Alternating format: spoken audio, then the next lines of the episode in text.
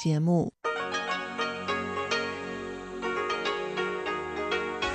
ที่นี่สถานีวิทยุ Radio Taiwan International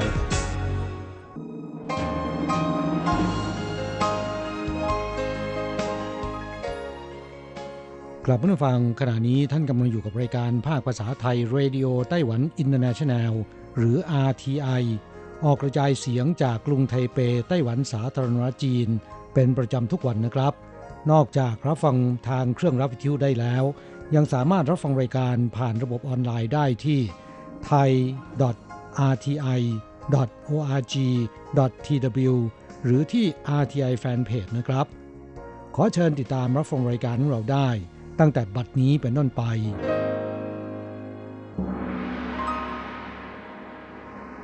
สวัสดีครับผู้ฟังที่รักและคิดถึงทุกท่าน กระผมอโศกศรีจันทร์พร้อมกับคุณอัญชันกลับมาพบกับผู้ฟังอีกเช่นเคยนะครับ ในช่วงของสโมสรผู้ฟัง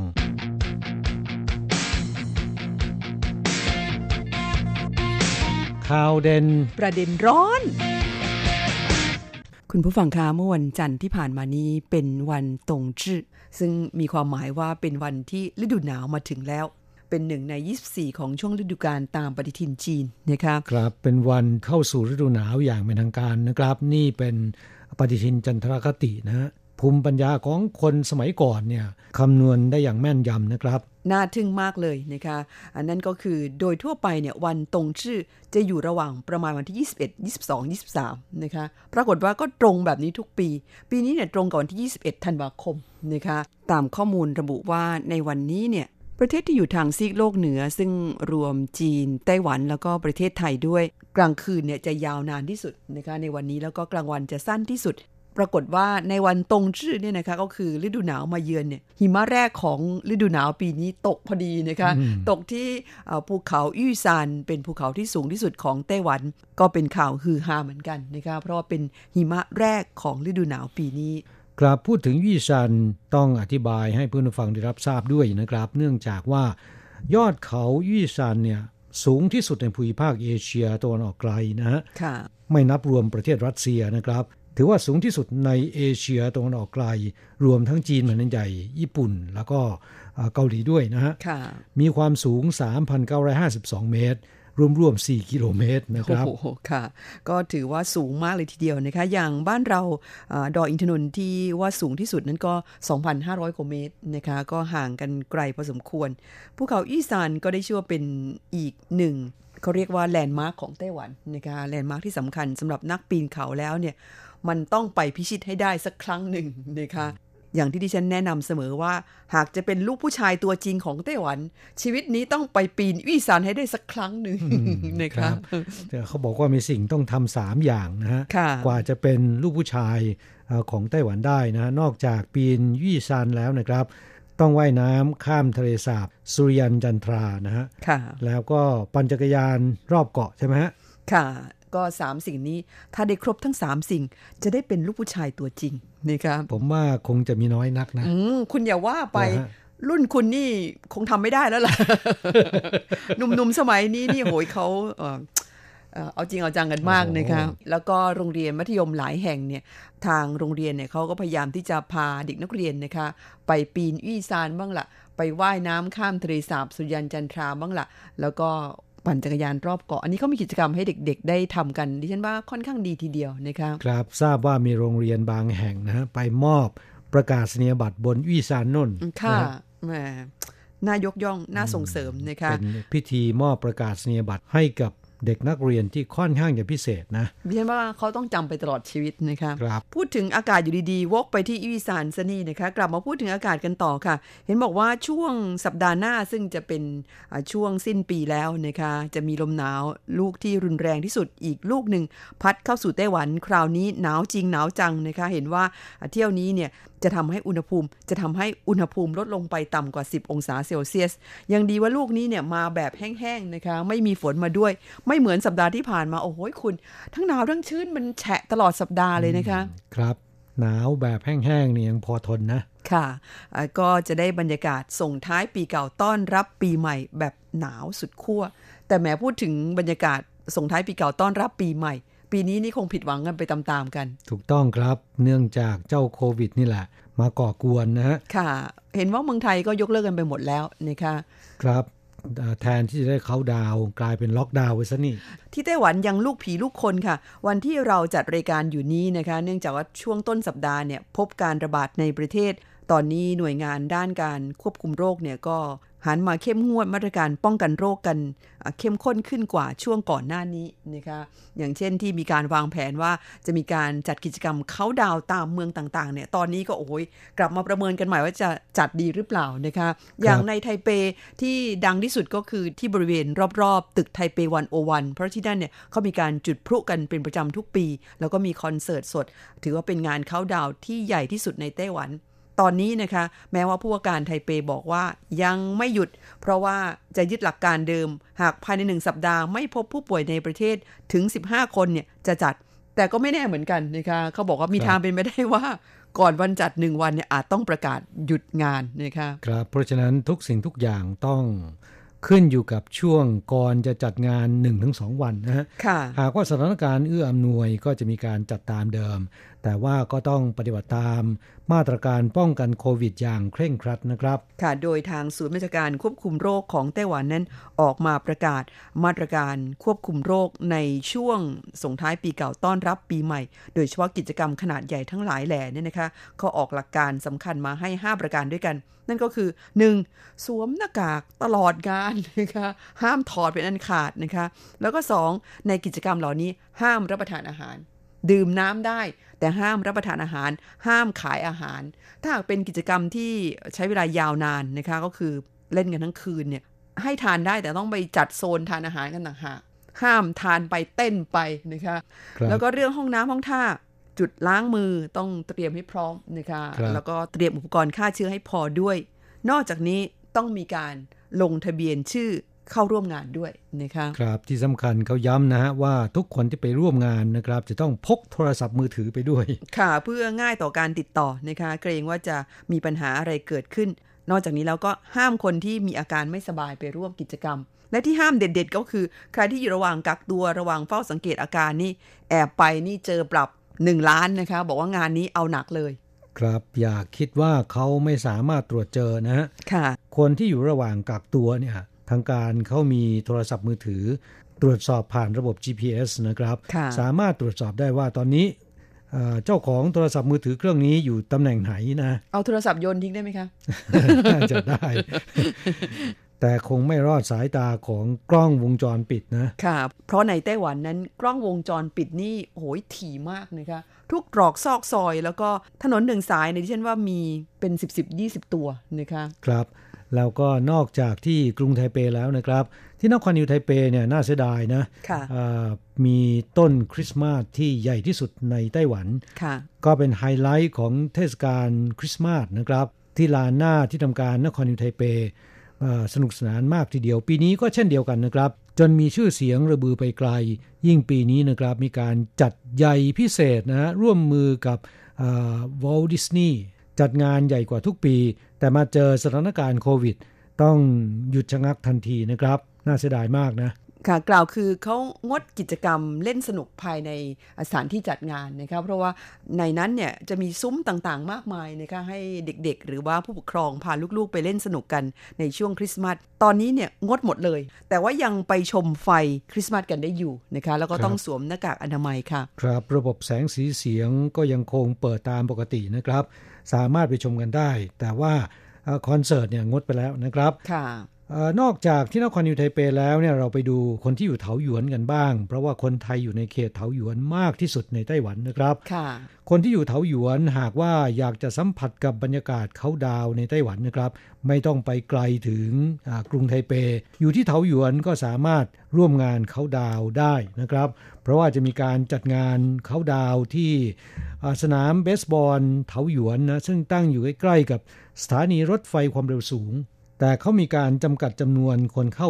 80%ของความจุนะครับ และต้องปฏิบัติตามมาตรการป้องกันโควิดอย่างเคร่งครัด พกโทรศัพท์มือถือไปด้วย สวมหน้ากากให้มิดชิดนะฮะผู้นฟังที่อยู่เทาหยวนอยากจะสัมผัสกับบรรยากาศเขาดาว ในคืนส่งท้ายปีเก่าต้อนรับปีใหม่ ไม่ต้องไปถึงไทเปนะครับ อยู่เถาหยวนก็เข้าร่วมงานได้ โดยปีนี้จัดงานเขาดาวที่สนามเบสบอลเถาหยวน ตั้งอยู่ใกล้สถานีรถไฟความเร็วสูง ซึ่งเป็นย่านใหม่ของนครเถาหยวนนะครับ งานนี้มีการแสดงคอนเสิร์ตของวงเมเดวงร็อกระดับตำนานของไต้หวัน ที่โด่งดังมีชื่อเสียงมานานกว่า 20 ปีกันเลยทีเดียวนะครับ หากจะเทียบกับวงดนตรีไทยแล้วเนี่ยผมคิดว่าน่าจะกล่าวได้ว่าเป็นวงคาราบาวของไต้หวันก็ว่าได้นะค่ะซึ่งมีการแสดงเริ่มมาตั้งแต่คืนวันคริสต์มาส สุกที่ 25 ธันวาคมแล้วนะครับ แสดงวันละรอบ จนถึงวันที่ 2 มกราคม คอนเสิร์ตของวงเมเดเนี่ยนะครับ ต้องซื้อบัตรนะบัตรก็ขายเกลี้ยงกันหมดแล้วนะครับค่ะคืนวันที่ 31 ธันวาคม ชมคอนเสิร์ตจบแล้วเนี่ยก็มาเข้าดาว นับถอยหลังส่งท้ายปีเก่าต้อนรับปีใหม่กัน นายเจิ้งหวนชั่น พ่อเมืองนครเถาหยวนนะครับ กล่าวว่า เบื้องต้นยืนยันจะจัดงานตามปกตินะครับ โดยสนามกีฬาเบสบอลเถาหยวนจุผู้ชมได้ 60,000 คน แต่จะจำกัดเพียง 50,000 คน และทุกคนต้องสวมหน้ากากอนามัย พกโทรศัพท์มือถือ รักษาระยะห่าง ต้องลงทะเบียนโดยการลงชื่อแล้วก็เบอร์โทรศัพท์นะครับเผื่อว่าจะประสานติดต่อได้เมื่อมีสถานการณ์พลิกผันเกิดขึ้นนะค่ะอย่างไรก็ตามจะมีการพิจารณาจากความรุนแรงของสถานการณ์โควิด หากว่ารุนแรงถึงขั้นมีความเสี่ยงสูง ก็จะประกาศให้ทราบก่อนวันที่ 28 ธันวาคมนี้นะครับค่ะ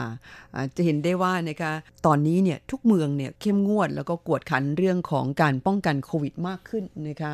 ครับนอกจากเถาหยวนแล้วเมืองอื่นๆ อย่างเช่นไทจง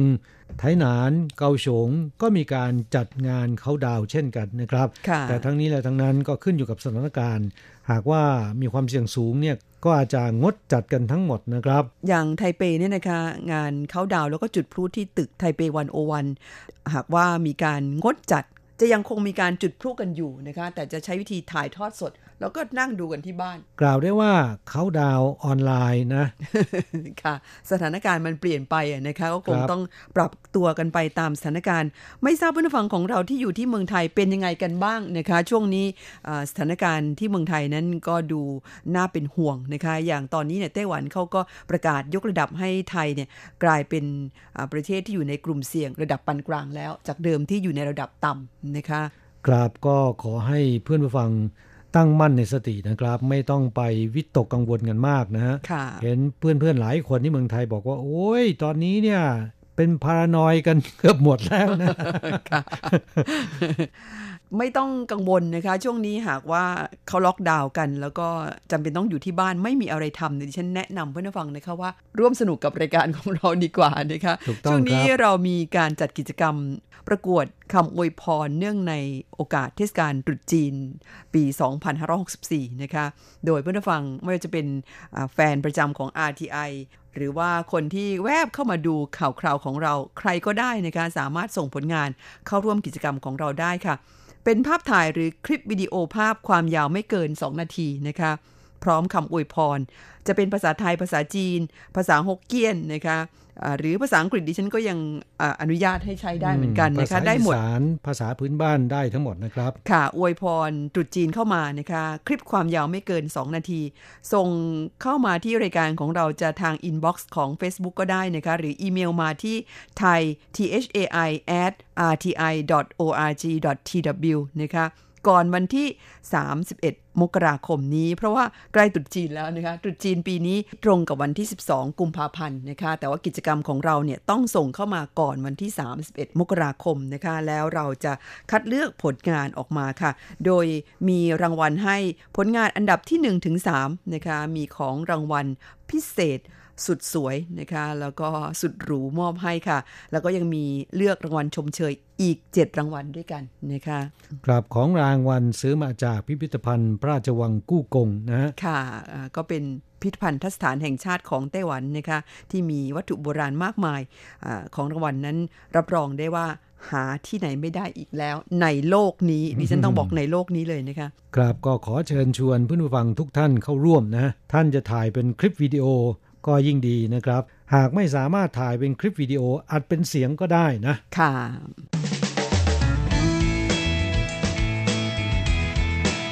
คลายความทุกข์ปันความสุข ช่วงนี้มาตอบจดหมายจากเพื่อนผู้ฟังนะครับฉบับแรกวันนี้มาจากคุณครูโกเมน พัทรสิทธิกุลชัยนะคะเป็นเพื่อนฟังจากที่อำเภอภูเพียงจังหวัดน่านค่ะ คุณครูโกเมนก็เป็นแฟนประจำในรายการนะคะ ส่งจดหมายอีเมลเข้ามาทุกสัปดาห์ ขอขอบคุณสำหรับกำลังใจแล้วก็การสนับสนุนของคุณครูโกเมนค่ะ ฉบับนี้เป็นจดหมายของวันที่ 15 พฤศจิกายนเขียนมาบอกว่า สวัสดีครับอาจารย์โศกและอาจารย์อัญชัน ก่อนอื่นต้องขอขอบคุณทางสถานีที่จัดส่งกล่องใส่ของไซส์เล็กจาก RTI และนิตยสารไต้หวันพโนรามามาให้อีกหนึ่งฉบับ แล้วก็เล่าว่าช่วงนี้สภาพอากาศก็เริ่มเข้าสู่ฤดูหนาวแล้วครับ อากาศก็เริ่มเย็นลง บางวันก็ร้อน แล้วแต่คลื่นความเย็นจากจีนจะลงมามากน้อยเท่าไหร่ ถ้าไม่มีคลื่นความเย็นลงมาสภาพอากาศก็จะร้อน ยิ่งตอนกลางวันแดดจ้าเอาเรื่องเมื่อเข้าสู่ฤดูหนาวนักท่องเที่ยวก็เริ่มมาเที่ยวที่จังหวัดน่านมากยิ่งขึ้น ที่พักถูกจองเต็มมาครึ่งปีแล้ว ยิ่งราคาค่าที่พักบนเขายิ่งแพง คืนหนึ่งปาเข้าไป4ี่ห้าพัน แพงมากๆ โอ้โห นี่จังหวัดน่านบูมถึงขนาดนั้นเลยเหรอคะ บอกว่าตั้งแต่จังหวัดน่านกลายเป็นเมืองท่องเที่ยว และจะกลายเป็นเมืองมรดกโลกอีกในอนาคต ก็ยิ่งทำให้ทุกอย่างมันเปลี่ยนไป วิถีชีวิตของคนเมืองเหนือก็จะเปลี่ยนไป ในทุนจากต่างจังหวัดต่างพื้นที่ก็มากว้านซื้อที่ดินสร้างที่พักอาศัย สร้างร้านอาหารร้านกาแฟกันเต็มไปหมด จังหวัดน่านเริ่มไม่ค่อยมีวิถีชีวิตเหมือนเดิมแล้ว ผมชอบแบบสงบสงบมากกว่านะครับ ไม่ค่อยชอบความวุ่นวาย การที่เราต้องแลกเอาเศรษฐกิจที่ดี แต่ก็ต้องสูญเสียวิถีชีวิตแบบดั้งเดิมไปด้วย เป็นสิ่งหนึ่งที่เมืองท่องเที่ยวทุกเมืองเนี่ยเผชิญมาตลอด เหมือนกับแหล่งท่องเที่ยวหลาย ๆ แห่งในประเทศไทยเจอมานะคะ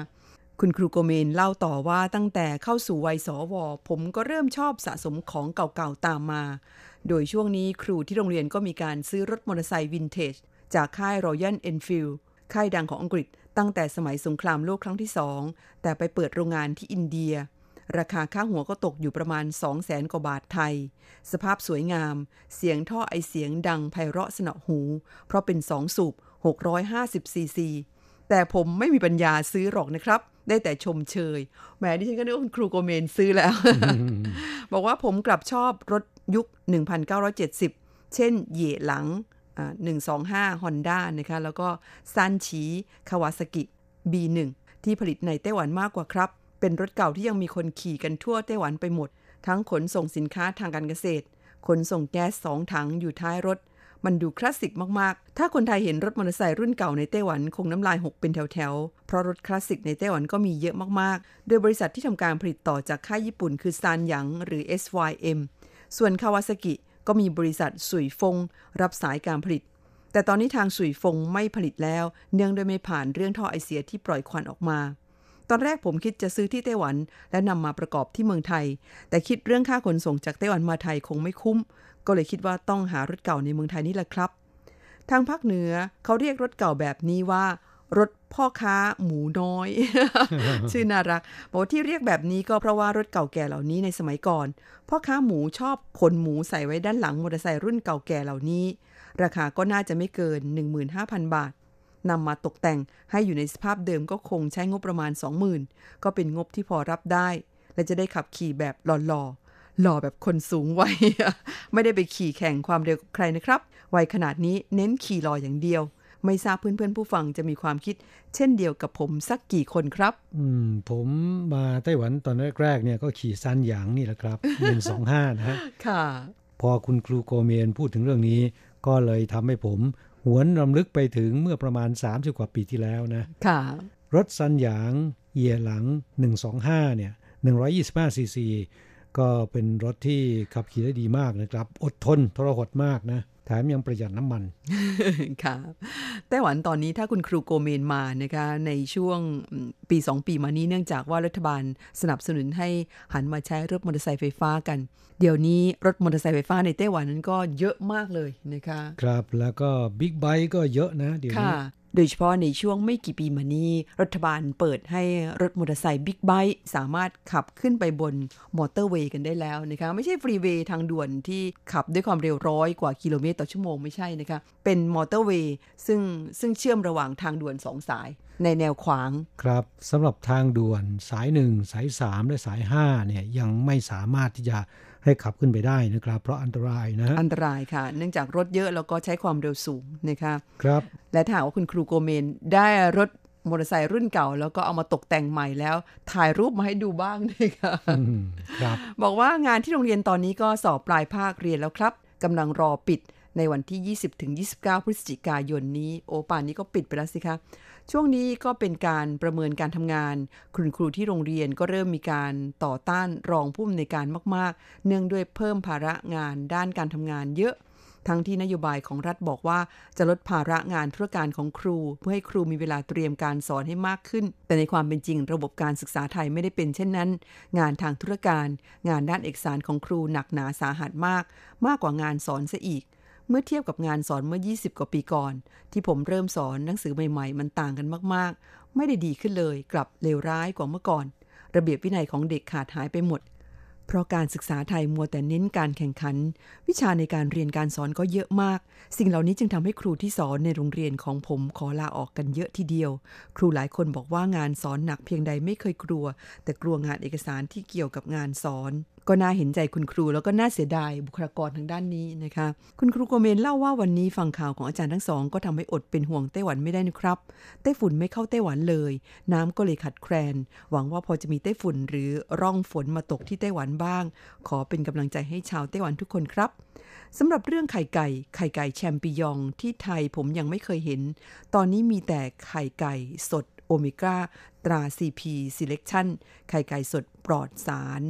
มาตรฐานส่งออกอุดมไปด้วยคุณประโยชน์ของโอเมก้า3ช่วยในการบำรุงระบบประสาทและสมอง มาพร้อมกับโคลีน และวิตามิน B2 ซึ่งมีส่วนช่วยในการทำงานให้เป็นปกติของระบบประสาท เลี้ยงแม่ไก่ในระบบปิด ปลอดโรคร้อยเปอร์เซ็นต์ไม่มีการใช้ฮอร์โมน และยาปฏิชีวนะตลอดการเลี้ยงดู ราคา 30 บาทต่อ 10 ฟอง ตกฟองละ 1 บาท ผมก็ว่าพอรับได้นะครับ คุณครูโกเมนพูดถึงเรื่องสภาพการขัดแคลนน้ำของไต้หวันนั้น ตอนนี้ก็ยังไม่ดีขึ้นนะคะเนื่องจากว่าไม่ค่อยจะมีฝนมาตกเลย เพราะฉะนั้นคิดว่าหน้าหนาวปีนี้คนไต้หวันคงลำบากหน่อยนะคะเพราะว่าน้ำน่าจะไม่พอใช้ ครับโดยทั่วไปแล้วเนี่ยหน้าหนาวฝนจะน้อยนะ เพราะฉะนั้นปีนี้คิดว่าจะแรงกว่าทุกปีที่ผ่านมานะครับ ทางรัฐบาลไต้หวันเนี่ยก็มีการประกาศเตือนให้ประชาชนเตรียมรับมือกันล่วงหน้า จดหมายของผู้ฟังท่านต่อไปเขียนมาจากที่บ้านโนนม่วงตำบลศิลาอำเภอเมืองจังหวัดขอนแก่นนะครับ อาจารย์เกษมทั้งทองมิตรในรายการนะครับ ส่งเป็นอีเมลเข้าสู่รายการลงวันที่ 11 พฤศจิกายนที่ผ่านมานี้ อาจารย์เกษมเขียนมาบอกว่าวันเวลาผ่านไปเร็วจัง นี่ก็จะเปลี่ยนผ่านเป็นปี 2564 แล้วนะครับ ครับก็เป็นเรื่องจริง ภาษาจีนมีสำนวนอยู่ประโยคหนึ่งบอกว่า กวางยินสื่อเจียน ถ้าแปลตรงๆคือการเวลานั้นรวดเร็วปานประหนึ่งลูกเกาทันนะค่ะสมัยก่อนลูกเกาทันหรือลูกธนูเนี่ยถือว่าเร็วสุดแล้วนะค่ะจดหมายของอาจารย์เกษม ฉบับนี้นะครับ บอกว่าคนเราประเทศเราไม่ได้อยู่เดียวดาย ทุกอย่างเกี่ยวข้องกันหมด ไม่ว่าจะเป็นโรคโควิด การเลือกตั้งประธานทิบดีสหรัฐ ราคาน้ำมัน ราคาทองคำตลาดหุ้นและอื่นๆ ยกตัวอย่าง เช่น การที่สหรัฐอเมริกาจะได้ประธานทิบดีคนใหม่ ตลาดหุ้นเมืองไทยขึ้นทุกกระดาน บริษัทยาออกมาเปิดเผยว่าวัคซีนโควิดได้ผลกว่า 90%ก็ทำให้ราคาทองคำเมืองไทยลดลงบาทละ 1,150 บาทคาดว่าต่อไปราคาน้ำมันคงขยับตัวสูงขึ้นแน่นอนเร็วๆนี้นะฮะครับในปัจจุบัน เนื่องจากการสื่อสารเป็นไปอย่างรวดเร็วนะครับแทบจะกล่าวได้ว่าเร็วไทม์เลยทีเดียวนะเรื่องราวที่เกิดขึ้นอีกซีกโลกหนึ่ง เราสามารถที่รับรู้ได้ทันทีทันใดนะครับ เพราะฉะนั้นการเลือกตั้งครั้งนี้ของสหรัฐอเมริกา ยิ่งมาเจอประธานทิบดีที่มีความบ้าบิ่นอย่างทรัมป์เนี่ยนะก็เลยทำให้ทั่วโลกต้องสนใจใส่ใจ เพราะว่ามันเกี่ยวพันจะได้รับผลกระทบตามไปหมดนะครับ เสมือนกับการเลือกตั้งผู้นำในประเทศเลยทีเดียว อย่างในไต้หวันก็เช่นเดียวกัน มีแฟนคลับของโดนัลด์ทรัมป์เนี่ยค่อนข้างเยอะนะเเขาวิเคราะห์กันว่า ถ้าให้ชาวไต้หวันมีสิทธิ์ลงคะแนนเสียงเลือกตั้ง ประธานทิบดีสหรัฐอเมริกาด้วยเนี่ยรับรองว่าคะแนนอิเล็กโทรโหวตในไต้หวัน โโดนัลด์ทรัมป์เนี่ยกวาดไปเรียบนะ ก็เหมือนกับที่นักพูดในรายการทอล์กโชว์การเมืองในไต้หวันนะคะ มีคนหนึ่งเขาพูดดิฉันก็ขำเขาบอกว่า คืออเมริกาเนื่องจากว่าเป็นมหาอำนาจทางด้านเศรษฐกิจแล้วก็ด้านการทหาร เพราะฉะนั้นอะไรที่มันเกี่ยวกับอเมริกามันก็จะเกี่ยวข้องกับประเทศอื่นไปหมด เขาบอกว่าอเมริกาแค่จามเท่านั้นแหละประเทศอื่นก็ขี้มูกไหลกันแล้วอันนี้เป็นเรื่องจริงนะ ค่ะแต่อย่างไรก็ตามนะครับ อิทธิพลห รือว่าบทบาทของสหรัฐอเมริกาก็ลดลงไปเรื่อยๆ ถ้าหากว่าโดนัลด์ทรัมป์ยังได้เป็นผู้นำอีกนะครับ ค่ะ จดหมายของอาจารย์เกษมในฉบับนี้นะครับเล่าว่าปีนี้ไต้หวันโดนพายุไต้ฝุ่นอัศนีเฉียดภาคใต้ทำให้ฝนตก พอได้ชื่นใจนิดหน่อย แต่ทางภาคเหนือยังรอพายุไต้ฝุ่นไปเยือนอยู่ ยังมีความหวังอยู่หรือเปล่าครับ รู้สึกว่าจะริบหรี่ลงไปเรื่อยๆนะครับ เนื่องจากว่านี่ก็เข้าสู่เดือนธันวาแล้วนะฮะ จากรายการสโมสรผู้ฟังครั้งก่อนเล่าว่ารถไฟไต้หวันมีที่นั่งสำหรับคนท้อง ที่เมืองไทยมีรถเมย์เขียนข้อความว่าโปรดเอื้อเฟื้อที่นั่งแก่เด็กสตรีคนชรา วันหนึ่งมีสตรีสาวสวยคนหนึ่ง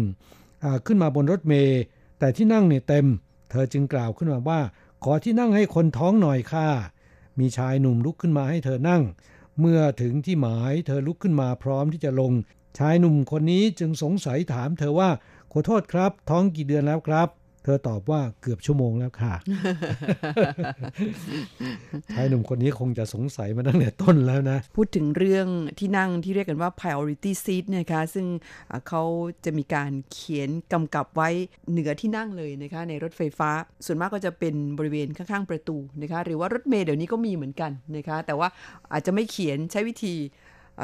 สีของเก้าอี้เนี่ยจะต่างจากสีของเก้าอี้ธรรมดานะครับครับ หรือไม่ก็มีรูปภาพที่เป็นไอคอนนะฮะค่ะ ให้คุณรู้ว่าที่นั่งตรงนี้เนี่ยถ้าหากว่ามีคนแก่มีเด็กมีคนท้องหรือว่าคนที่ไม่สบายเนี่ยควรจะให้เขานั่งกันก่อนนะคะแต่ในยามปกตินั้นคุณสามารถนั่งได้ แต่มันมีเรื่องอยู่บ่อย ๆ ว่าช่วงเวลาเร่งด่วน แล้วก็มีคนแก่ขึ้นมาเนี่ยก็มีคนหนุ่มคนสาวนี่แหละ นั่งเฉยเหมือนกันนะคะแต่ว่าก็มีไม่เยอะ แต่คนที่นั่งเฉยแบบนี้ไม่ยอมรู้ไอ้คนแก่หรือคนท้องหรือเด็กเนี่ย ก็มักจะถูกโซเชียลรุมประนามนะคะครับถูกถ่ายภาพโพสต์ในโซเชียลนะฮะค่ะซึ่งก็เป็นเรื่องที่มีความเสี่ยงสูงนะค่ะ อันนี้เป็นสภาพการในไต้หวันนะคะครับ มาตอบจดหมายฉบับต่อไปกันค่ะ คุณเสรียุพานะคะส่งเป็นจดหมายอีเมลเข้ามา เมื่อช่วงต้นเดือนพฤศจิกายน บอกว่าสวัสดีค่ะอาจารย์ธนา และอาจารย์อัญชันที่เคารพรัก ปีนี้ไต้หวันผักผลไม้ถูกมากนะคะ เพราะไม่มีพายุเข้า ถึงมีก็ไม่แรงเข้ามาก็เฉียดเฉียดไม่ได้เข้ามาตรงๆ ผักสดในตลาดถูกมากเลยค่ะ อย่างผลไม้ลูกพลับกล้วยหอมส้ม ทุกอย่างถูกไปหมด แจ๋วอย่างยุก็เลยได้อานิสงส์ไปด้วย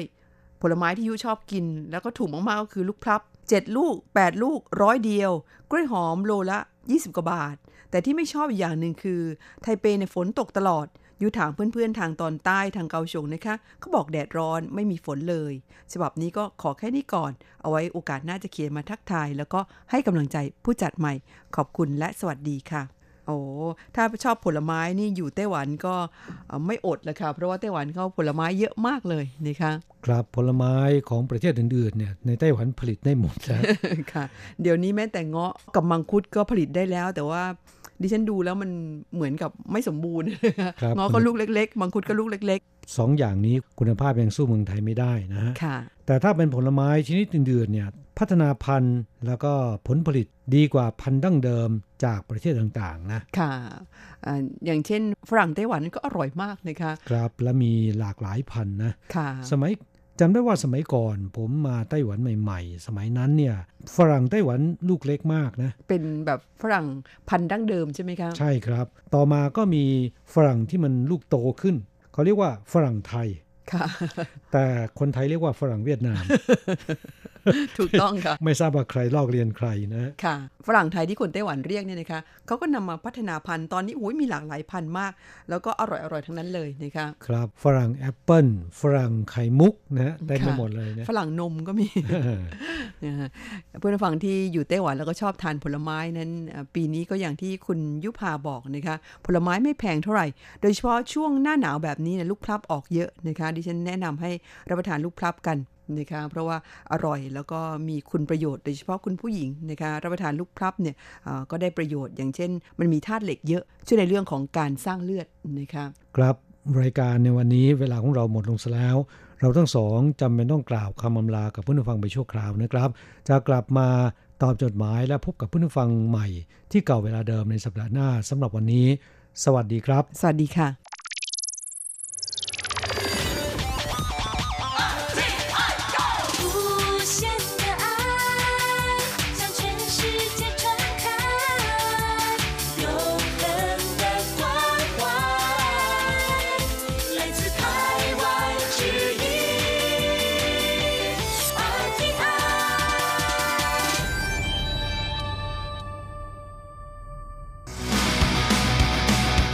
อย่างนี้เป็นยังไงนะ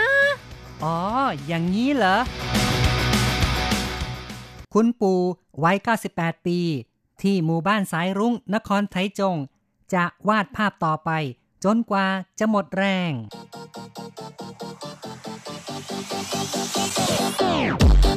อย่างนี้คุณจะว่ายังไง คุณผู้ฟังที่รักครับ พบกันอีกแล้วในอย่างนี้คุณจะว่ายังไงนะครับ ผมแสงชัยกิตติภูมิวงค่ะดิฉันรจรัสยนสวรรค์ค่ะ ในครั้งนี้เราจะคุยกันถึงเรื่องของคุณปู่ที่หมู่บ้านสายรุ้งนะครับ ก็เป็นคุณปู่ที่น่ารักมากเลย เป็นคนที่มีอารมณ์สุนทรี ชอบการวาดภาพ วาดตัวการ์ตูน คุณปู่วาดซะเต็มทั้งหมู่บ้าน จนกระทั่งกลายเป็นหมู่บ้านที่สดใส ผู้คนไปเที่ยวกันอย่างมากมายเลยนะครับ ค่ะ จริงๆ แล้วก็มีแค่ 6 หลังเองนะคะ แต่ว่าด้วยความที่มีความสวยงามนะคะ สีสันสดใส ถ่ายรูปเช็คอินแล้ว โอ้โห เหมือนไปอีกโลกหนึ่งนะคะ เพราะว่ามีเรื่องราวเกี่ยวกับผู้คน เกี่ยวกับสัตว์ สิ่งของ แล้วก็มีคำมงคล มีทั้ง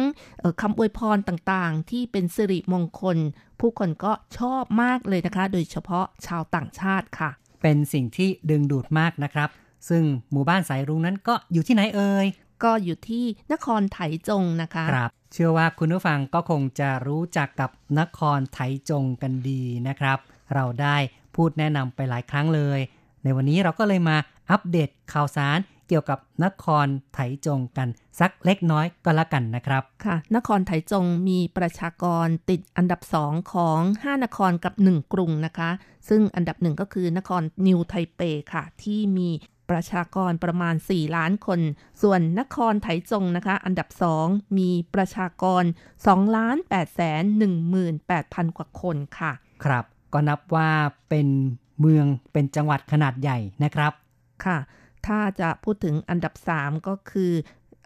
นครเกาสงนะคะ แต่ก่อนนี้นครเกาสงจะมีประชากรมากกว่านครไถจง แต่ว่าตอนนี้นครไถจงแซงไปแล้วนะคะ นครเกาสงมีประชากร2ล้าน7แสนกว่าคนนะคะ ครับกล่าวได้ว่านครไถจงไต่อันดับขึ้นมาเป็นอันดับสองในไต้หวันแล้วนะครับ เพราะว่ามีประชากรหลั่งไหลเข้าไปมากขึ้นเรื่อยๆ แล้วก็มีการสร้างตึกใหม่ ๆ สร้างเมืองที่กว้างขวาง ถนนก็กว้าง นะครับ แล้วก็มีทางยกระดับทางด่วนก็พาดผ่านเข้าไปหลายสายนะครับ ค่ะ ถือเป็นเมืองที่รถติดพอสมควรนะคะ โดยเฉพาะช่วงเช้ากับช่วงเย็นที่ผู้คนสัญจรไปมานะคะ แต่อย่างไรก็ตามปัจจุบันก็มีรถไฟฟ้าเกิดขึ้นแล้วค่ะ อ๋อเนาะแต่ก็เป็นรถไฟฟ้าที่ยังคลุกคลัก ใช่ค่ะนะครับล่าสุดนะคะก็มีการระงับการเปิดใช้แล้วนะคะ ใช่ คือเปิดมาแล้วก็ทดลองใช้อยู่ก็ปรากฏว่าระบบขัดข้องนะครับ ก็เลยต้องหาทางซ่อมแซมก่อนที่จะ เปิดทดลองใช้งานกันอีกครั้งหนึ่งนะครับค่ะ เพื่อความปลอดภัยนั่นเองค่ะครับ ตอนนี้เนี่ยนะครับข่าวคราวเกี่ยวกับไทจงนั้นก็เรียกว่าค่อนข้างที่จะฮอตฮิตนะครับ มีหลาย ๆ เรื่องที่น่าสนใจเหมือนกันนะครับ เพิ่งผ่านมาก็คือเรื่องของการจัดงานเทศกาลดอกไม้นะคะ ที่มีสีสันสดใสแบบอื ถ่ายรูปก็สวยนะคะ ใช่ คุณผู้ฟังหลายท่านก็ไปเยือนมาแล้วค่ะ แล้วก็โชว์รูปให้ดูอืก็อิจฉานะคะรจรัตก็ไม่ได้ไปนะคะ รอบนี้ค่ะ ครับ ก็คือเป็นเทศกาลดอกไม้เป็นสวนดอกไม้ที่ซินเซอร์นะครับของนครไถจงนะครับเรียกว่าดึงดูดผู้คนไปไม่น้อยเลยนะครับ และล่าสุดตอนนี้ก็มีสวนสาธารณะจงยัง ครับก็เป็นสวนสาธารณะที่เพิ่งจะสร้างเสร็จใหม่ๆ แล้วก็เพิ่งจะเปิดใช้งานนะครับ ได้เห็นภาพทางโทรทัศน์ จากการโฆษณาของนครไถจงนะคะ ก็น่าที่จะไปเยี่ยมเยือนดูสักครั้งหนึ่งนะคะ เป็นสวนสาธารณะที่ใหญ่กว่าของกรุงไทเปต้าอันอีกนะคะ ใช่นะครับก็คือนับว่าเป็นสวนขนาดใหญ่ที่ให้ผู้คนไปทำกิจกรรมได้อย่างดีเลยค่ะ คุณผู้ฟังครับเราก็อัปเดตเรื่องราวเกี่ยวกับนครไถจงพอสังเขปต่อไปเราก็มาฟังเรื่องราวของคุณปู่วัย 98 ปีที่หมู่บ้านสายรุ้งกันเลยครับ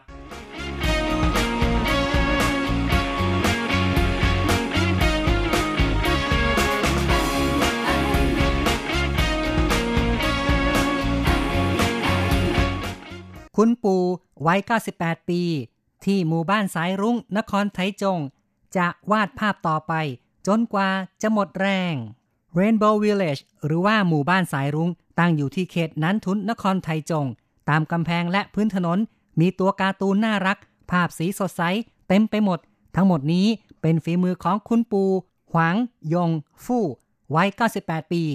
คุณปูชุบชีวิตบ้านเก่าสุดโทมให้สดชื่นสดใส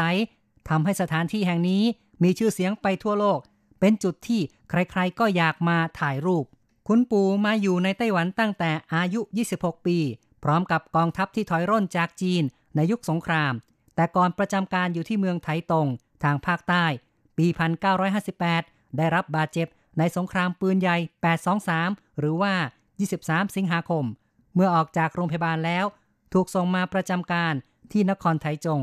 ปลดเกษียณเมื่อปี 1979 ตัดสินใจอยู่ไต้หวันต่อไป ปี 2008 เริ่มวาดภาพ เดิมทีต้องการปิดรอยร้าวของกำแพงเท่านั้น ยิ่งวาดยิ่งสนุก จนทำให้เกิดสีสดใสทั่วทั้งหมู่บ้าน ถูกขนานนามว่า หมู่บ้านสายรุง้ง คุณปู่บอกว่า ไม่เคยคิดยากดังแต่มีความสุขที่ได้เห็นผู้คน มาถ่ายรูปด้วยความเบิกบาน มาชื่นชมผลงาน และดีใจที่ได้สร้างสรรค์ผลงานภาพวาดที่ตื่นตาไปทั่วโลก ปัจจุบันคุณปู่ยังคงวาดภาพทุกวัน ตื่นนอนระหว่างตีสามถึงตีสี่ ถือถังสีออกไป เลือกจุดที่จะวาดเพิ่ม หรือวาดซ่อมแซม หมู่บ้านสายรุ้งประกอบด้วยบ้านหกหลัง พื้นที่รวมทั้งสวนสาธารณะประมาณ 1,000 ตารางเมตร ที่นี่มีพลังความปรารถนาดีที่เต็มเปี่ยมจากคุณปู่มอบให้ทุกคน ใครก็ตามมาถึงที่นี่แล้ว ขอให้มีความสุขเหมือนกับการกลับถึงบ้านของตนเอง คุณปู่นั่งอยู่ที่โต๊ะคอยต้อนรับ และยินดีถ่ายรูปร่วมกับนักท่องเที่ยว คุณปู่ไม่มีญาติในไต้หวัน หมู่บ้านสายรุ้ง เปิดให้เข้าชมฟรี การบริหารจัดการและชีวิตความเป็นอยู่ของคุณปู่จะทำอย่างไร ในช่วงแรกมีประชาชนบริจาคช่วยเหลือ ต่อมาหวังเพ่ยเหรินประธานสมาคมวัฒนธรรมหมู่บ้านครอบครัวทหารจงหวา ได้มารู้จักคุณปูในปี 2010 จึงช่วยก่อตั้งบริษัทชัยหง จึงมีทีมงานร่วมกันขับเคลื่อนผลงานคุณปูให้ขยายรุ่งเรือง หนทางที่ผ่านมาไม่ได้โรยด้วยกลีบกุหลาบเว่ยเพ่เหรินบอกว่า ในช่วงแรกได้อาศัยทุนเดิม ช่วยเหลือหมู่บ้านสายรุ้งที่ต้องใช้งบประมาณ แต่ละปีนับล้านเหรียญไต้หวัน ในช่วง 6-7 ปีแรกขาดทุน ผ่านความยากลำบากหลายประการ แต่นับถือคุณปูเหมือนกับผู้อาวุโสในครอบครัว จึงพยายามฝ่าฟันอุปสรรคจนประสบความสำเร็จ สถิตินครไทจงชี้ว่า ผู้มาท่องเที่ยวหมู่บ้านสายรุ้ง แต่ละปีมีจำนวน 2 ล้านคน 80%เป็นนักท่องเที่ยวต่างชาติ ในปีนี้หมู่บ้านสายรุง้งได้รับผลกระทบจากโควิด -19 ผู้มาชมลดลง 90%แต่ละวันมีผู้มาชมประมาณ 1,000 ถึง 2,000 คนเท่านั้น แต่ทางบริษัทยังไม่ลดกำลังคน และพยายามกัดฟันสู้เพื่อจะผ่านพ้นวิกฤตให้ได้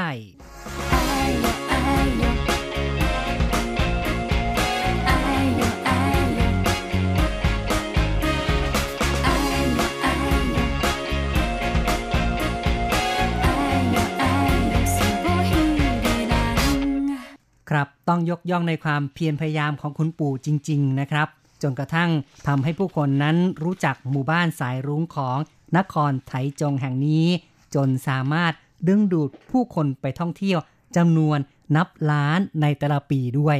ค่ะ ปีหนึ่งประมาณ 2 ล้านนะคะ ก่อนโควิด -19 ค่ะใช่แต่ว่าในช่วงโควิด -19 นี้ ก็ซบเซาปรกฏว่ซบเซามากเหลืครัอบประมาณ 10%แล้วก็อืม เป็นคนไต้หวันส่วนใหญ่นะคะที่ไปชมผลงานของคุณปู่ค่ะ แน่แหละในเมื่อชาวต่างชาติยังเข้ามาไม่ได้นะครับ ก็ถือว่าต้องอดทนกันต่อไปแหละหวังว่าคุณปู่สู้ๆนะครับ แล้วก็ทีมงานของคุณปู่นั้นคงจะยืนหยัดกันต่อไปนะครับ เอาละครับ เราก็มาฟังความเห็นจากเพื่อนๆว่ามองเรื่องนี้กันอย่างไร เริ่มจากการพูดคุยทางโทรศัพท์กับคุณอนุพงศ์ครับ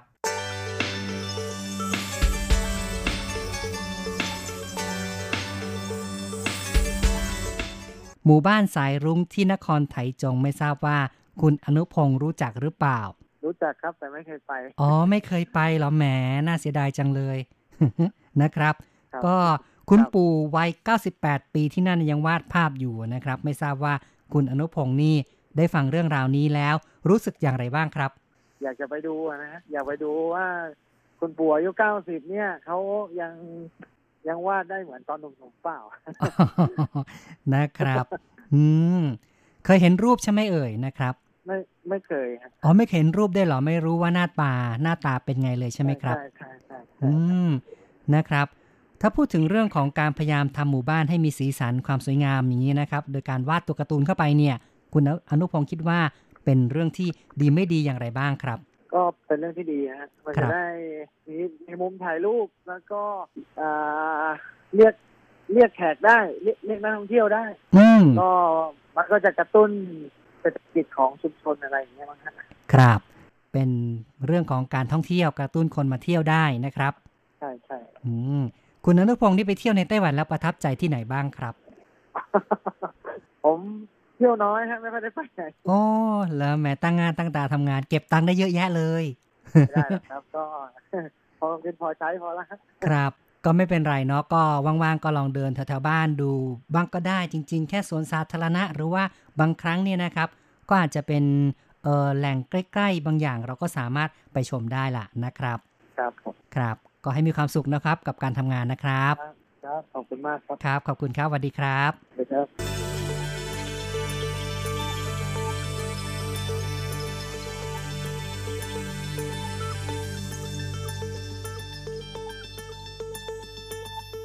จบไปนะครับการพูดคุยกับคุณอนุพงศ์ซึ่งบอกว่ายังไม่เคยไปดูที่หมู่บ้านสายรุ้งแล้วก็อยากจะไปเยี่ยมเยือนนะครับ ค่ะ อยากจะไปดูคุณปู่อายุ 98 ปี ยังวาดภาพได้นะคะ คุณปู่ก็บอกว่าจะวาดจนถึงหมดแรงที่วาดไม่ได้ค่ะ ครับ ก็จะวาดต่อไปจนกว่าจะหมดแรงเลยแหม่นับถือน้ำใจคุณปู่จริง ๆ ครับ จากแหล่งข่าวนะคะที่คุณ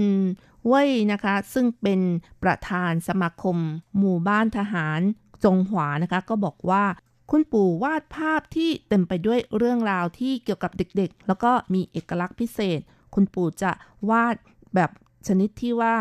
ใช้เลิกยามงามดีด้วยนะคะ คือตื่นตั้งแต่ตีสามตีสี่ขึ้นมาวาดค่ะ อ๋อ เนาะนะครับ ก็ถือว่าเป็นเลิกษ์ดีสำหรับคุณปู่นะครับ ค่ะ ก็คุณปูเปิดเผยบอกว่าเอ่อ ภาพที่วาดนั้นส่วนใหญ่ก็มาจากความฝันนะคะครับ ก็คงจะเป็นลักษณะที่ว่ามีสมาธิดีมั้ง แล้วก็ยังแจ่มใสอยู่ เพราะว่าได้นอนหลับมาแล้ว ก็เลยทำให้สร้างสรรค์ผลงานที่น่าดูที่ตื่นตาตื่นใจนะครับค่ะ คุณปู่คิดถึงอะไรก็จะวาดสิ่งนั้นออกมา แล้วก็เนื้อหาเรื่องราว ราวกับว่าไม่มีสาระ แต่ว่าจริง ๆ แล้วเบื้องหลังนี้แฝงไปด้วยสิ่งที่ลี้ลับนะคะ คุณเว่ยไพ่เหลินก็บอกว่า ตัวเองเคยถามคุณปู่ว่าทำไมถึงวาดรูปของผู้คนสัตว์สิ่งของ คุณปู่ก็บอกว่า ได้มาจากความฝันค่ะ ตัวเองมักจะฝันเรื่องแปลกๆ ในฝันจะมีเรื่องราวอย่างเช่น ตัวการ์ตูนจะมีเสาไฟฟ้า มีปีกยาวๆ เป็นสัตว์ที่น่ารักอะไรอย่างนี้เป็นต้นนะคะ ล้วนเกิดจากความฝันทั้งนั้น อืมครับ ก็เรียกว่าผู้เฒ่าก็มีจินตนาการนะครับ ค่ะ คุณเว่ยยังบอกว่าที่แปลกและความประจวบเหมาะหรือไงนะคะ ที่เมืองนอกมีคนพบภาพวาดบนฝาผนังหรือโทเทมที่มีเนื้อหาคล้ายๆ กับภาพวาดของคุณปู่ซะด้วยค่ะอ๋อเนาะนะครับไม่ทราบว่าเกิดความบังเอิญขึ้นมาได้อย่างไรนะครับค่ะเนี่ยก็เป็นเรื่องที่แปลกมาก เป็นญาติกับคุณปู่นะครับ แต่ว่าอยู่คนละประเทศใช่นะครับ ที่แปลกก็คือที่บ้านคุณปู่ก็ไม่มีทีวีไว้ดูนะคะ คุณปู่บอกว่าไม่น่าเชื่อ ไม่เพียงแต่ภาพวาดของคุณปู่คล้ายกับโทเทมในอดีต เวลาที่คุณปู่วาดภาพไปก็จะรำพึงรำพัน แล้วก็ร้องเพลงไปด้วย เมื่อถามว่าคุณปู่พูดอะไรเหรอ คุณปู่ก็บอกว่ากำลังพูดกับตัวละครในภาพวาดอยู่ คุยกับสัตว์ที่กำลังวาดครับโอ้นะครับแหม เล่าเรื่องแบบนี้อาจจะทำให้บางคนรู้สึกจะเป็นห่วงคุณปู่หรือเปล่าว่าจะเพี้ยนเพี้ยนไหม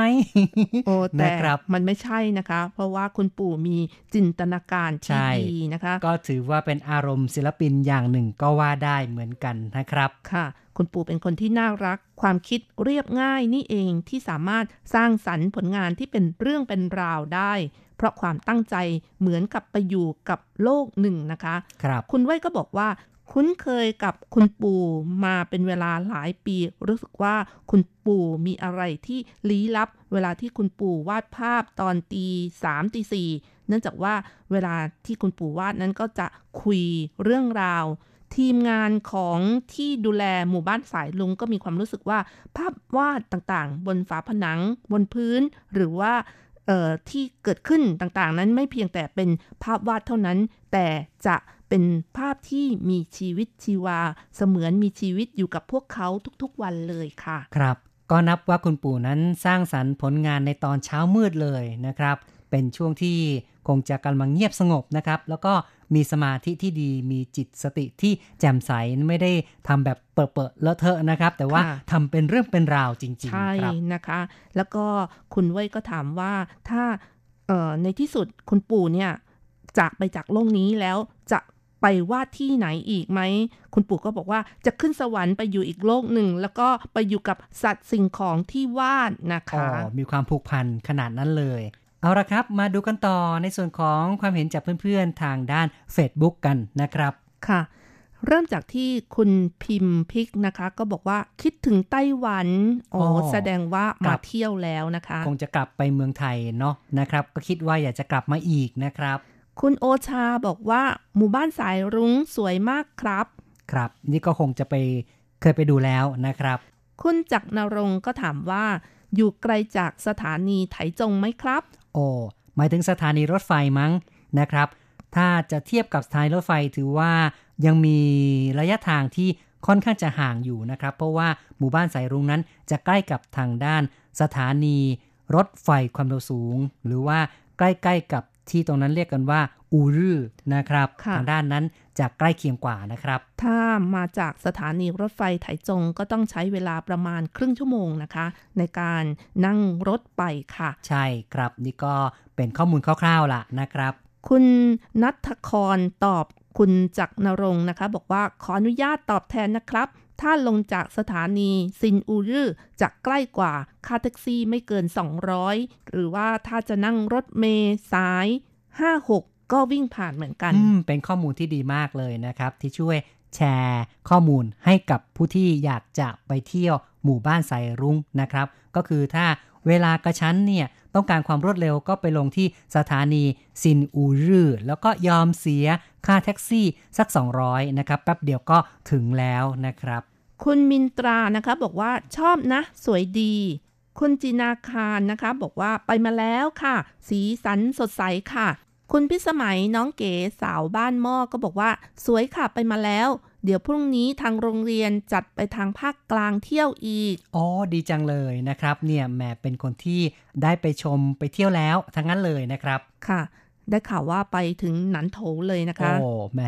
โชคดีโชคดีครับหนันโถก็เป็นเมืองที่น่าเที่ยวเหมือนกันนะคะเป็นเมืองสงบสงบเนาะนะครับ มีแต่ขุนเขานะคะ ทะเลไม่มีค่ะ ใช่บรรยากาศก็ดีดีอากาศก็ดีมากเลยนะครับ คุณทิติมานะคะ บอกว่าน่าไปเที่ยวจัง แสดงว่ายังไม่ได้ไปเที่ยวเนาะก็หวังว่าคุณคงจะมีโอกาสสักวันหนึ่งนะครับ คุณอริยาบอกว่าสวยค่ะ ไปชมมาแล้วผู้ใหญ่ใจบุญนำพาไปถ่ายรูปนะคะ ครับก็ดีใจเนาะที่ได้ไปแล้วนะครับ คุณอาฮั่นบอกว่าขอพิกัดหน่อยครับ อืม เราก็ส่งไปให้แล้วนะนะครับ คุณพันบอกว่าไต้หวันน่าอยู่ แสดงว่าเคยมาอยู่แล้วเนาะใช่แต่คตอนงได้นี้ไปเที่ยวไปดูหลาย ๆ ที่ด้วยแล้วนะอาจครัจะบไม่อยู่ไต้หวันเนาะยังคิดถึงไต้หวันประมาณนั้นนะคะครับ คุณนกคูณก็บอกว่าพื้นที่เล็กๆ ก็มีสถานที่ท่องเที่ยวได้ สวยจริงครับไปมาแล้ว อืม เป็นอีกท่านหนึ่งที่รู้สึกประทับใจกับการไปท่องเที่ยวนะครับ ค่ะ มีความเห็นว่าหมู่บ้านสายลุงมีบ้านแค่หกหลังก็น่าเที่ยวเนาะใช่ เอาละครับ ต่อไปเราก็มาดูส่วนของอีเมลกันต่อเลยนะครับเริ่มกันที่คุณกำดอนนะคะ เขียนมาสั้นๆ บอกว่า น่าไปเที่ยวมากค่ะ ถ้ามีโอกาสมาไต้หวันก็เชิญไปเที่ยวนะคะ ใช่ อย่าลืมแวะมาชมกันนะครับ คุณชัยนรงค์สุจิรพรนะคะ เขียนมาบอกว่า การทำสิ่งที่ชอบได้ย่อมเป็นเรื่องที่ดีที่สุด รองลงมาก็คือทำเรื่องที่ตนเองถนัด แต่จะดียิ่งขึ้น หากสามารถใช้ประโยชน์ โดยการหารายได้มาจุนเจือตัวเอง และครอบครัวอย่างพอเพียงได้ด้วย ครับก็เป็นเรื่องที่ถูกต้องเลยนะครับ การที่เราได้ทำในสิ่งที่เราชอบ แล้วก็สามารถที่จะเลี้ยงตัวเอง เลี้ยงครอบครัวได้ย่อมเป็นเรื่องที่ดีมากๆเลย แต่ในกรณีของคุณปู่หวางหยงฟู่นี่ก็เรียกว่าตัวคุณปู่เองนั้น คงไม่สามารถที่จะบริหารจัดการสถานที่ท่องเที่ยวได้ แต่ก็โชคดีที่มีคนเข้ามาช่วยเหลือนะครับ ก็คือคุณเว่ยเพ่ยเหรินเนี่ยนะครับ ซึ่งเป็นประธานสมาคมครอบครัว ทหารจงหวาเนี่ยได้มาช่วยในเรื่องของการจัดตั้ง บริษัทขึ้นมาก็มีการบริหารจัดการจึงทำให้กลายเป็นทีมงานที่เป็นตัวจักรในการขับเคลื่อนนะครับ ให้ทุกอย่างนั้นลงตัวได้ครับค่ะ เนื่องจากว่าคุณปู่นี่ก็เป็นหนุ่มโสดมาตั้งแต่สมัยที่มาจากจีนแผ่นดินใหญ่นะคะครับมาไต้หวันก็ไม่ไม่ได้ได้แต่งงานแต่งงานค่ะ ใช่ไม่มีครอบครัวเลยนะครับ ค่ะ ถือว่าเป็นชีวิตที่ค่อนข้างจะราบเรียบนะคะ แต่ว่า เต็มไปด้วยจินตนาการ ครับ ต่อไปค่ะ อาจารย์เกษมทั้งทองนะคะ เขียนมาบอกว่า คุณปู่วัย 98 ปี แล้วไม่มีญาติในไต้หวัน ปี 2008 เริ่มวาดภาพ แสดงว่าตอนนั้นอายุ 86 ปีแล้ว คงจะเหงาและคิดถึงบ้านมาก อยากคลายเหงา ลงมือวาดภาพเป็นการคลายเหงาได้ หมู่บ้านเพียงหกหลัง การขอวาดภาพที่กำแพง ผนังบ้าน ถนนหนทาง คงจะไม่ยุ่งยากเท่าไหร่ เพราะอยู่กันแบบถ้อยทีถ้อยอาศัย แค่การวาดภาพระบายสีจนกลายเป็นจุดสนใจของนักท่องเที่ยว เนื่องจากมีเอกลักษณ์ของตัวเอง ยกให้เป็นหมู่บ้านสายรุ้งในที่สุด โควิดระบาดไปทั่วโลก การท่องเที่ยวได้รับผลกระทบโดยตรง นักท่องเที่ยว 80%เป็นชาวต่างชาติ ก็ขอเอาใจช่วยคุณปู่ที่จะวาดภาพต่อไป จนกว่าจะหมดแรง ครับ อาจารย์เกษมนี่ก็เรียกว่าเป็นผู้ที่อ่านเรื่องราวอย่างละเอียด แล้วก็วิเคราะห์ด้วยเลยนะครับ เนี่ยก็ต้องบอกว่าเป็นคนที่ให้ความใส่ใจจริงละก็ต้องขอบคุณมาก ๆ เลยนะครับ ที่ให้การติดตามรายการ อย่างนี้คุณจะว่ายังไงตลอดมาแล้วก็พยายามที่จะสะท้อนความเห็นในเชิงสร้างสรรค์อย่างมากเลยนะครับสำหรับคุณปู่ขวางเนี้ยนะครับ ตามเนื้อหานั้นก็บอกว่าคุณปู่วาดภาพ ก็เพราะว่าตอนแรก ต้องการจะอุดรอยรั่วของกำแพงเท่านั้นนะครับ แต่ก็กลายเป็นว่าพอวาดไปเรื่อยๆ ก็ขอวาดภาพที่บ้านของเพื่อนบ้านด้วย แล้วก็วาดไปจนครบทุกหลังเลยนะครับ ซึ่งปัจจุบัน ครอบครัวอื่นก็ไม่ได้อยู่ในที่นั้นแล้วนะครับ ค่ะ พื้นที่ในระแวกนั้นนะคะ ในสมัยก่อนก็เป็นหมู่บ้านทหารที่อยู่กันหลายสิบหลังเลยค่ะ แต่หลังจากที่มีการพัฒนาพื้นที่แล้วนะคะ คนอื่นก็ย้ายออกกันไปนะคะ แล้วก็ ที่ว่าการนครไถจงก็อยากจะรื้อทิ้งเหมือนกัน แต่ว่าเนื่องจากว่ามีผู้คนไปกันเยอะ แล้วก็มีมหาวิทยาลัยเทคโนโลยีอยู่ใกล้ ๆ นะคะ ต่างคนต่างก็แสดงความคิดเห็นขอให้อนุรักษ์เอาไว้นั่นเองใช่ค่ะก็เลนะครัยบให้เราได้ดูจนถึงปัจจุบันนะคะ อืม จริง ๆ ตรงที่ตรงนั้นเนี่ยเป็นที่ที่เขามีการปรับปรุงผังเมืองแล้ว แล้วตั้งใจว่าจะรื้อหมู่บ้านทหารทั้งหมดนะครับ เพราะว่า ผู้ที่อาศัยอยู่ในบริเวณนั้นก็ได้พากันย้ายไปในละแวกใหม่ที่ทางการได้จัดสรรบ้านใหม่ ได้จัดสรรพื้นที่ให้ใหม่ไปแล้ว แต่สุดท้ายก็มีคนเรียกร้องว่าควรจะทำการอนุรักษ์เอาไว้บางส่วนก็เหลือไว้ 6 หลังนี้นะครับ แล้วคุณปูเนี่ยก็ไปทำให้ 6 หลังนี้ กลายเป็นสิ่งของที่มีคุณค่ามีจุดดึงดูดขึ้นมา โดยที่คุณปู่ก็ยังอาศัยอยู่ในบ้านหลังเดิมของตนเองที่นี่ด้วยนะครับ ใครก็ตามที่ไปหมู่บ้านสายรุ้งนะคะ ถ้าไม่ใช่เป็นช่วงเที่ยง หรือว่าช่วงเย็นที่คุณปู่ต้องรับประทานอาหาร หรือว่าช่วงบ่ายที่คุณปู่จะพักนะคะ คุณปู่ก็จะนั่งอยู่ที่โต๊ะ คอยรับแขกอยู่นะคะ แล้วก็ถ่ายรูปกับนักท่องเที่ยวอย่างน่ารักเลยนะคะ เอาเอาผลงานภาพวาด มาโชว์ในขณะที่นักท่องเที่ยวขอถ่ายด้วย แล้วก็ยกนิ้วทำรูปหัวใจ แล้วก็เปลี่ยน pose ไปเรื่อยๆนะคะ action น่ารักมาก ๆ เลยค่ะสำหรับคนที่ไปแล้วก็จะมีความรู้สึกประทับใจนะคะประทับใจนะครับเอาละครับก็มาดูความเห็นต่อไปนะครับอาจารย์โกเมนพัทรสิทธิกุลชัยนะคะ เขียนมาบอกว่าอ่านข่าวแล้วทำให้รู้สึกถึงพลังในตัวของคุณปู่จริง ๆ วัยตั้ง 98 แล้ว สุขภาพกายสุขภาพใจยังแข็งแรงอยู่เลย ดังนั้นจึงมีคนบอกว่า จงทำในสิ่งที่ตนเองรัก แล้วผลงานจะออกมาดี และมีความสุขในการที่ได้ทำด้วย นี่เป็นข้อพิสูจน์แล้วจริง ๆ ดูจากตัวอย่างของคุณปู่วัย 98 ปีท่านนี้ได้เลยครับ สู้ๆต่อไปคุณปู่ครับ ก็เป็นกำลังใจให้นะครับ อาจารย์โกเมนเขียนมา ก็กล่าวได้ว่าการทำในสิ่งที่เรารักนั้นเป็นเรื่องที่มีความสุข แล้วก็จะสร้างสารรค์ผลงานได้อย่างมีคุณภาพอย่างแท้จริง ต่อไปค่ะ คุณนภาอาตมกุลศรีนะคะ เขียนมาบอกว่าคุณปูเก่งและแข็งแรง ดีค่ะ มีฝีมือด้านการวาดมาก ๆ ชอบค่ะ สีสันสดสวย ครับ ก็เป็นความเห็นจากคุณนภานะครับ ก็ชื่นชมมาด้วยกัน จริงๆ แล้วคุณปู่นี่ถือว่าแข็งแรงมากนะคะ ใครที่ไปเห็นภาพหรือว่าไปสัมผัสบรรยากาศที่หมู่บ้านสายลุง แล้วก็เห็นคุณปู่แล้วก็จะรู้สึกว่าคุณปู่นี้หน้าตาไม่เหมือนคน 98 ปีนะคะ อายุประมาณ 70 กว่าเท่านั้นค่ะ หน้าตานี้สดใสนะคะ ก็คือดูสภาพร่างกายนี้น่าจะแค่ 70 เท่านั้นนะครับค่ะเอาละครับจบไปนะครับ นานาความเห็นนานาทัศนะจากเพื่อนๆผู้ฟังของเราต้องขอบคุณทุกความเห็นเลยนะครับ ที่เขียนเข้ามาไม่ว่าจะเป็นการพูดคุยทางโทรศัพท์หรือทั้งอีเมล ทั้ง Facebook นะครับ ใครก็ตามที่อยากจะติดตาม RTI ของเราก็สามารถติดตามได้ในหลายช่องทาง คนที่ชอบบรรยากาศแบบคลื่นสั้นก็ยังฟังกันได้ แต่ถ้าว่าจะฟังทางอินเทอร์เน็ตนั้น เดี๋ยวนี้ก็สะดวกมากเลยนะครับ โหลดแอป RTI ของเรานะครับหรือหรือว่าจะฟังจากมือถือก็สะดวกนะคะ ใช่นะครับ คือไปที่หน้าเว็บไซต์ หน้า RTI Page ของเราก็สามารถฟังรายการได้ และการที่จะเขียนอีเมลเข้ามาพูดคุยกับเรานั้นก็ขอเชิญเลยนะครับ ส่งอีเมลมาที่ tsk at rti org tw นะครับ และการเป็นแฟนเพจของเราก็คือ Facebook เนี่ยนะครับ ก็ไปที่ RTI Fanpage กันเลย กดไลค์ กดแชร์ กดติดตามนะครับ แล้วก็แสดงความคิดเห็นของคุณเข้ามานะคะ เราก็จะนำมาออกอากาศด้วยค่ะ ครับความคิดเห็นของคุณนี่มีค่านะคะ เพราะว่า